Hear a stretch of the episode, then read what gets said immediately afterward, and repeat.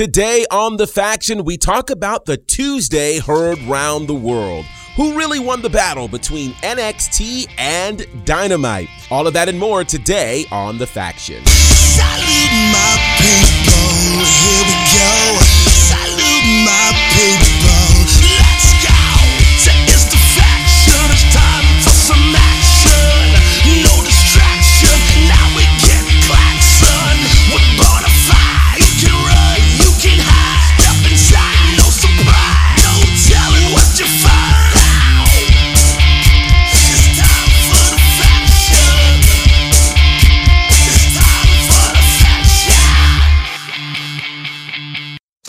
What's going on, good people? My name's Gerard Bonner. You're locked into another episode of The Faction, and I hope that all is well with you. Thank you so much for continuing to connect with us, continuing to follow us, continuing to support us for all of the things that are happening. As we're mentioning, we're still getting adjusted in our new space. And yeah, we're bringing you all kinds of things mixed with all of some of the other changes that are happening as well. Some of it you guys are aware of on my socials. Either way, it is great to have you here. Shout out to all of you who follow us on the socials Instagram, Facebook, and Twitter at The Faction Show. And for those of you subscribed to our podcast, thank you so much. It means the absolute world to us. So, as you heard, we've got a lot that we're going to be talking about surrounding this past Tuesday night in the world of wrestling. One of the busiest and most star studded nights we've seen in a long time as we revisited what was the Wednesday night war back in 2019 into 2020. But before we do that, the last time we came together, we were talking about NXT No Mercy. What an incredible premium live event that was. And that same weekend was Wrestle Dream. We didn't get a chance to do a full recap of Wrestle Dream. And we won't necessarily take the time to do that now. We will discuss a couple of things. For one, it was a very, very stacked card. 14 matches in total going from the zero hour through the main event. The main event, of course, seeing Christian Cage successfully defend the TNT championship against Darby Allin. And there we would see the introduction of the artist formerly known as Edge, now known as the rated R superstar Adam Copeland. On that same show, we saw a huge win for Shane Strickland, defeating the former AEW World Champion Hangman Adam Page. We saw all of the championships remain intact where they are, so congratulations to all of the champions.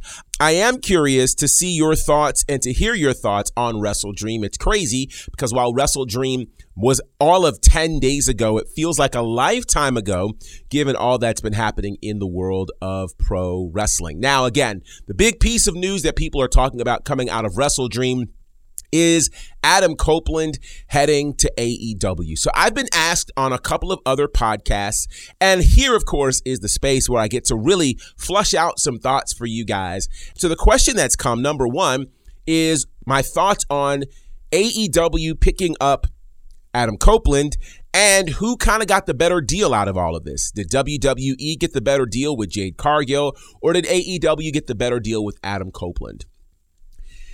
This is a really challenging question for a couple of reasons. I think all four parties, WWE, AEW, Jade Cargill, Adam Copeland, are all very different parties. It's really hard to make an apples to apples comparison here. For instance, the WWE side, it's their first signing under TKO. They go after the biggest female star in all of AEW, that being Jade Cargill. Jade Cargill, only two years in the wrestling business. Her upside is really, really crazy. She's definitely going to produce for years for the WWE. They'll definitely get a huge return on investment.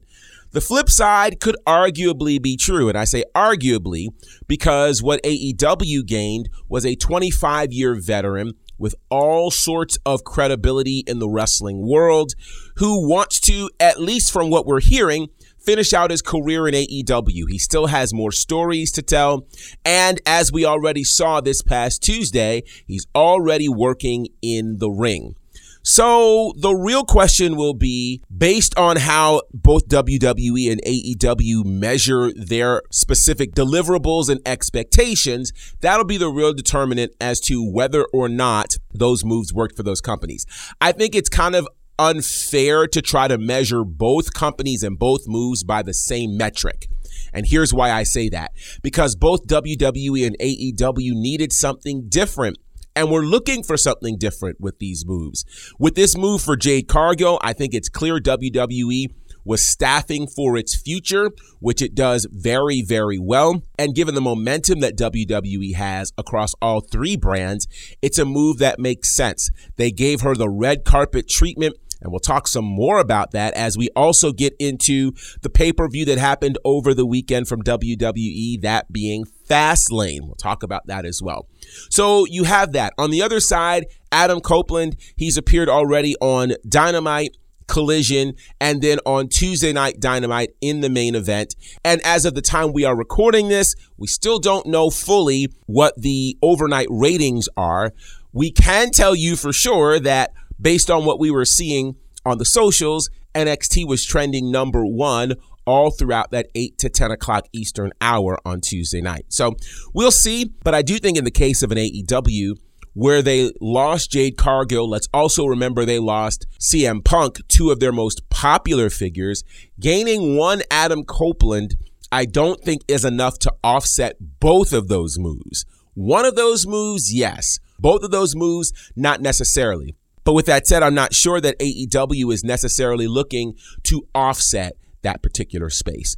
All right. So with that said, it was a very busy weekend and a few days in the world of pro wrestling. Let's go to the WWE and talk about WWE Fastlane, which took place Saturday night. And again, it's crazy because given Raw and NXT, Fastlane feels like an entire two weeks ago. But here's how Fastlane went down. There were no matches in the kickoff show. Instead, it began with a tag team title match as Cody Rhodes and Jey Uso pull off the upset, defeating Finn Balor and Damian Priest of the Judgment Day to become the new WWE Undisputed Tag Team Champions. In a six man tag match, Rey Mysterio, Santos Escobar, and the returning Carlito defeat Bobby Lashley and the Street Profits. Iyo Sky retains the WWE Women's Championship by defeating Charlotte Flair and Asuka in a triple threat match. John Cena and LA Knight defeated Jimmy Uso and Solo Sikoa and in a last man standing match, Seth Freakin' Rollins defeats Shinsuke Nakamura to retain the World Heavyweight Championship. So, a couple of big news items coming out of this premium live event. For one, I think the shocker heard round the world is Cody Rhodes and Jey Uso winning the tag team championships. I can honestly say I did not see that particular move coming. I certainly thought that with the dominance of the judgment day that that dominance would continue and in fact we'd start to see some cracks in this Cody Rhodes Jey Uso moment. But with that said, I think everybody's been talking about that press conference for Fastlane involving Cody Rhodes and Jey Uso and how quote unquote lit they were because they absolutely were. But I think this is an interesting story space for the tag team championships. It's Cody Rhodes and Jey Uso, what many would consider to be an unlikely team. They'd only teamed once or maybe twice before. Now they're the tag team champions. How will they hold up? They're both amazing main event single stars. Can this turn into a lengthy run? Or are we not as interested in lengthy runs connected to these tag team titles? I don't know, but interesting. Also interesting is the return of Carlito, who returned as the third man for the six man team in the LWO, swaying the victory in their direction. What happens now to Bobby Lashley and the Street Profits? I'm very intrigued by this because I feel like now that they are on the same page, it needs to result in some serious wins. If it doesn't, then should we care? Iyo Sky doing great things, retaining the women's championship against two of the greatest women's champions of all time, Charlotte and Asuka. An absolutely fantastic match. Can you put the rocket ship any higher on LA Knight? He teams with John Cena. They get the win over Jimmy Uso and Solo Sikoa. Interesting note Solo Sikoa can't seem to get a win in a tag team match with the Bloodline, whether his partner is Jimmy Uso or Roman Reigns, they don't have very many tag team victories. So that's interesting to note. Equally interesting to note is that this Friday, Roman Reigns returns to WWE, returns to SmackDown for the season premiere of that show, which reminds me as a quick tangent. What are your thoughts on Roman Reigns being gone for so long? Now, let me explain why I'm even asking that question. I know Roman Reigns is a polarizing figure. Some absolutely love the tribal chief, some absolutely hate him. But what's interesting to me is for whatever reason, right? It could be the reason that, you know, perhaps he's earned this time off. It could be him, you know, wanting to nurse himself back to health, what have you. Roman Reigns has become the one thing that honestly, as fans, we did not like. That being the champion that rarely defends his title. This is along the ilk of what we saw with Brock Lesnar, ironically, with the Universal Championship when he had that 500 and some odd day reign. But in that, he barely defended the championship, maybe once every four or five months. So consider this Roman has only defended the championship once since WrestleMania, and that was at SummerSlam. We did see him at the Saudi pay per view as part of that tag team title match, and he and Solo Sikoa were unsuccessful. And so, yeah, we haven't seen a lot of Roman Reigns lately, not even video packages. The most we've heard of Roman Reigns has been Paul Heyman calling him on his phone. So, are you interested in the return of the tribal chief? I'd like to know that. And then, does his championship reign lose any validity to you since he's gone so long without defending? That's what I'd like to know. You can certainly let us know that on our socials or via DM. All in all, big card there for WWE, who continues to do big things in its space of premium live events.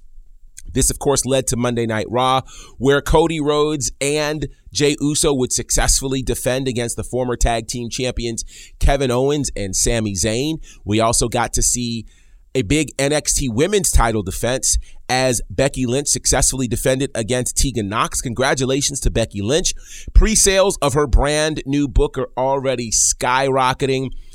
The new book is called Not Your Average Average Girl, and it's already topping a number of the charts in pre order mode. It's set to hit stores on March the 26th. It is a memoir, and I do wonder what things we will be hearing from Becky Lynch in this book. All kinds of things I think are up for grabs because remember, for as private as we think she's been, she's only told us what she's wanted us to know. So there's a lot that we don't know. Like, I'd love to know what her thoughts were when having to relinquish the Raw Women's Championship when finding out she was pregnant, what she went through in terms of postpartum and the like, what ultimately led to the breakdown between her and Charlotte Flair. Like, there's a lot that I'd like to know. I'm figuring that since this is dropping WrestleMania week, that there will be some things of significance that we'll be talking about again a little while before we get there, but congratulations to Becky Lynch on that. Oh, the other thing that I did not mention with Fastlane, which was equally important, was that on Fastlane during the pre show, we saw our first appearance of Jade Cargill on WWE programming. Pretty big deal, I would say. She came out looking like a million bucks, meets Triple H in the back. They presumably go to his office, and we don't see her for the rest of the night. And we didn't need to see her for the rest of the night because just her showing up on WWE television just screamed money. We'll talk some more about Jade Cargill in a little bit. But yeah, a very, very big weekend for the WWE leading into Raw and then leading in to a Tuesday night that became a much bigger thing than anybody ever anticipated. When we come back, we'll talk about the one night only, at least for now, Tuesday night war between NXT and AEW. This is a total package, Lex Luger, and you are turned into the faction. I've known Dylan since he was 15. I've known what a crazy fanatic he's been. He never just went and played. So what are you doing? Well, you know, I got to plan the show first. He wants to be the guy shaping. Dylan used to run shows back in his hometown, and ever since he moved to Atlanta, I know that he's been really wanting to start his own company here. I had that fear of not being what's interesting in Atlanta.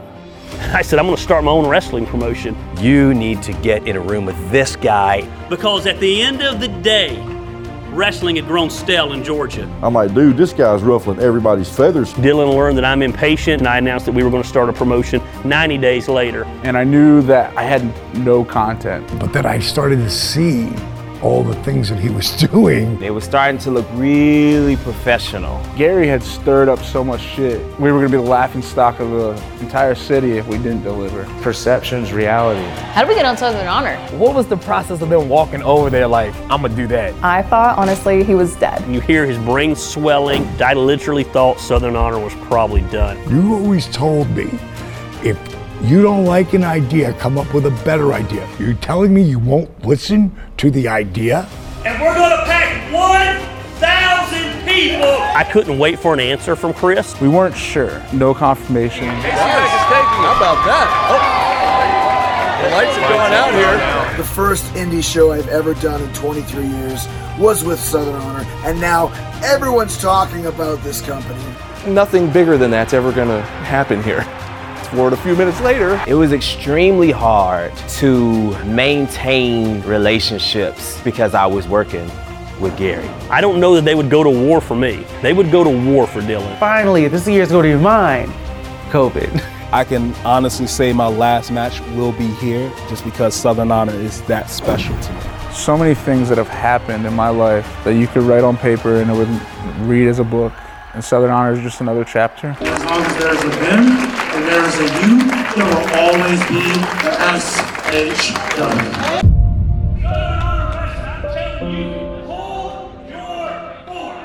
Are you ready? Yes! Hey guys, before we hop back into the podcast, I want to let you know that you have the opportunity to wear the merch of hopefully your favorite commentator. That's right, I have merch available representing us here at The Faction and representing my journey. Lego. You've likely heard about my journey into pro wrestling, and if you haven't, I can sum it up in a couple of words. Uh-oh. It took me five seconds of courage to bet on me. So we've got great merch out there allowing you to tell the world about five seconds of courage and betting on you. You can check out that merch right now at prowrestlingtees.com slash bonnerfied. Again, prowrestlingtees.com slash bonnerfied. Check out this new merch representing yours truly in the world of pro wrestling. Bet on you. Five seconds of courage. ProWrestlingTees.com slash bonnerfied. I know you're gonna dig this. This is the Stroke Daddy Ricky Starks, and you know I only do it one way, and that's big. You're not listening to The Faction. All right, guys. So we're talking the Tuesday night herd round the world. It's a Tuesday night war that seemingly came out of nowhere. So for those who aren't aware, this is kind of how all of this went down. As you know, going back to 2019, when AEW launched Dynamite, October of 2019, they made the decision to put their shows on Wednesday nights at 8 o'clock. Well, suddenly, out of nowhere, NXT shows up two weeks before on the USA Network at, you guessed it, Wednesday night, 8 o'clock, beginning the new Monday Night War, which became the Wednesday Night War. Well, it's interesting, of course, because it was kind of neck and neck for a little while. Pandemic hits. All of a sudden, AEW's numbers really do significantly distance NXT's numbers to the point where NXT makes a decision hey, we're going to end this war by heading over to Tuesday night. No more Wednesday night war. So, Seems like everybody was all right in their silos. NXT on Tuesday nights, AEW Dynamite on Wednesday nights. AEW begins to grow, and now there's Friday programming for its new show Rampage. Then, of course, this past summer in June, we get a new program, a Saturday night program called Collision for AEW, and all seems right with the world. WWE has got its three television shows. AEW has got its three television shows. However, in comma, one of the things that AEW deals with that the WWE doesn't deal with as frequently is their shows being preempted. And I say as frequently because, you know, back in the day, right around Labor Day or so, the WWE would face this challenge on the USA Network when dealing with a certain New York dog show that would show up on a Monday night that could preempt Raw. Well, from there, when WWE SmackDown premiered on Fox, Fox would have some moments that SmackDown would be preempted where there would be sports on. Those sports would be baseball, the World Series, uh, World Soccer, what have you. And in those moments, SmackDown would move to Fox's sister station, FS1, that would be Fox Sports 1. Similar things have been going on with AEW and their relationship with TBS and TNT. And so we've seen some nights where Dynamite, Rampage, and or Collision end up at different times or on different days. Such is the case leading us to what happened this past Tuesday night as AEW Dynamite moved to Tuesday night because of Major League Baseball's playoffs. So AEW dubbed this as Title Tuesday. Only problem is there's already a show, a wrestling show on a Tuesday night. It's NXT. And of course, AEW is going to air at the same time. And so now we have ourselves a Tuesday night war. And let me just say, both shows pulled out all the stops. There's Title Tuesday for AEW, which just kept getting bigger and bigger and bigger. Three title matches. Then on top of that, a number one contenders match. Then we hear at the top of the show that they're going to do 30 minutes commercial free Last week, we find out on NXT that, hey, all of a sudden, Asuka's going to be there in a match against Roxanne Perez. Cody Rhodes as a special announcement. John Cena's going to be in the corner of Carmelo Hayes. Paul Heyman's in the corner of Bron Breakker. And then if you started watching the promos from Friday Night SmackDown, there was a gong that showed up at the end, which insinuated that we could have an Undertaker sighting. So, yeah, we had a full on war this past Tuesday night. And so I probably should talk about what specifically happened on both of those shows. So to do that, let's start, of course, with AEW Dynamite. As AEW Dynamite took place right outside of Kansas City, Missouri, and they had a really big night. They opened the show with a huge match, and I do mean a huge match. Swerve Strickland taking on Bryan Danielson. The winner would be the number one contender for the TNT Championship, and that winner was Bryan Danielson. Other results coming from this incredible night called Title Tuesday. We had two title changes. Now, it was originally supposed to be Rey Fenix taking on Jon Moxley for the AEW International Championship, a rematch from Grand Slam Dynamite. However, Moxley still has not been cleared to compete. And so the former international champion, Orange Cassidy, gets the bill, and Orange Cassidy wins and becomes the new international champion, the two time international champion. Congratulations to him. And speaking of multi time champions, congratulations to Hikaru Shida, who becomes a three time AEW Women's World Champion by defeating Saraya after there was interference from the former outcasts, that being, of course, Ruby Soho and timeless Toni Storm. The night ultimately ends with an incredible match. The debut of Adam Copeland, the rated R superstar formerly known as Edge, battling Luchasaurus. Adam Copeland wins this match, and then it turns into a bit of a free for all all around there. Other matches saw Jay White taking on Hangman Page. We also saw a big win for Powerhouse Hobbs, defeating Chris Jericho in a pretty dominant fashion. Yes, it was a big night for AEW. No doubt about it. Some very interesting things, storyline movers, and the like. But then there was NXT. NXT came out the gate swinging, okay? With Cody Rhodes starting the show with three big announcements, announcing that there would be an NXT men's breakout tournament following the women's breakout tournament. Also announcing that the Dusty Rhodes Tag Team Classic would return and that the main event of Carmelo Hayes and Bron Breakker would have a special guest referee, that being L.A. Knight. Then we also find out that we get more Cody Rhodes throughout the show, as Cody Rhodes ends up being the special guest general manager. And we saw superstars sprinkled everywhere. Asuka gets a big win over Roxanne Perez, remaining undefeated in NXT competition. The Brawling Brutes and Tyler Bate defeat Gallus in a pub rules match.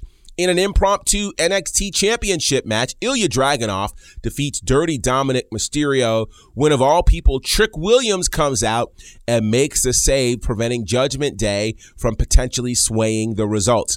Lola Vice defeats Dani Palmer in the NXT Women's Breakout Tournament. And in the main event, Carmelo Hayes with John Cena defeats Bron Breakker with Paul Heyman. And at the end of the night, we get an Undertaker sighting as the Undertaker puts the boots to Bron Breakker. So I'm going to say this. I think, first of all, it was a great night of pro wrestling, sports entertainment, however you want to classify it. I think everybody wins when both shows decide to load up the chambers and give us everything that they have. I think that is incredible. Where I would give the edge to NXT here is the ability for NXT to literally weave in legends along with current superstars with the NXT platform. It was a lot of things that we had never seen before. We had never seen John Cena, Cody Rhodes, The Wise Man, or even The Undertaker show up on NXT television. We hadn't seen that before. This is all new, and seeing how they interact with the current superstars, pretty incredible. Even seeing how Asuka had a little bit of time backstage with stars like Kiana James and Tiffany Stratton. I think that's the depth of what WWE ends up bringing to the table is being able to pull from Raw and SmackDown spaces, legend spaces, and the like to interact with newcomers and the new wave of WWE in NXT. So it was incredible. And somehow they made that all stay connected to current storylines. Really, really impressive for sure. But either way, I think we as the fans ultimately win. Now, of course, when the ratings come out, there will be all sorts of conversation. But remember, as important as ratings have been, the real important metric are those social media hits. So the real question is going to be how did both of those shows move the social media needle? By virtue of NXT trending number one basically all of Tuesday night, it certainly tells you what the socials were talking about. I want to get your thoughts in terms of who won the one night Tuesday night war between AEW and NXT slash WWE. Let me know your thoughts on the socials at the Faction Show. Of course, we've got a ton of things that are happening by the way, if you haven't done so, I want to invite you to make sure you're following me personally at Bonnerfied. Some really cool things are happening in the wrestling space in my world. Over the weekend, we were graced with the presence of the incredible Diamond Dallas Page, WWE Hall of Famer, three time world champion, who was a part of our five year anniversary show at Southern Honor and he did commentary with us and asked for a selfie too. Like it's really crazy, really, really crazy. So yeah, you'll be able to check that out on IWTV very soon. Of course, if you're interested in checking out my commentary work, you can check that out there along with IWE, a new promotion that I'm working with that you'll find on IWTV. Any work from Battle Slam you'll find on Fight TV.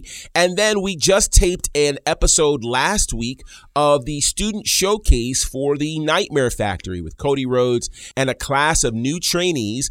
And I have been telling everyone everywhere I go about an incredible young lady by the name of Isis Reed. She's in the main event of that show, which you'll be able to see, and she's 15 years old. That is insanely special.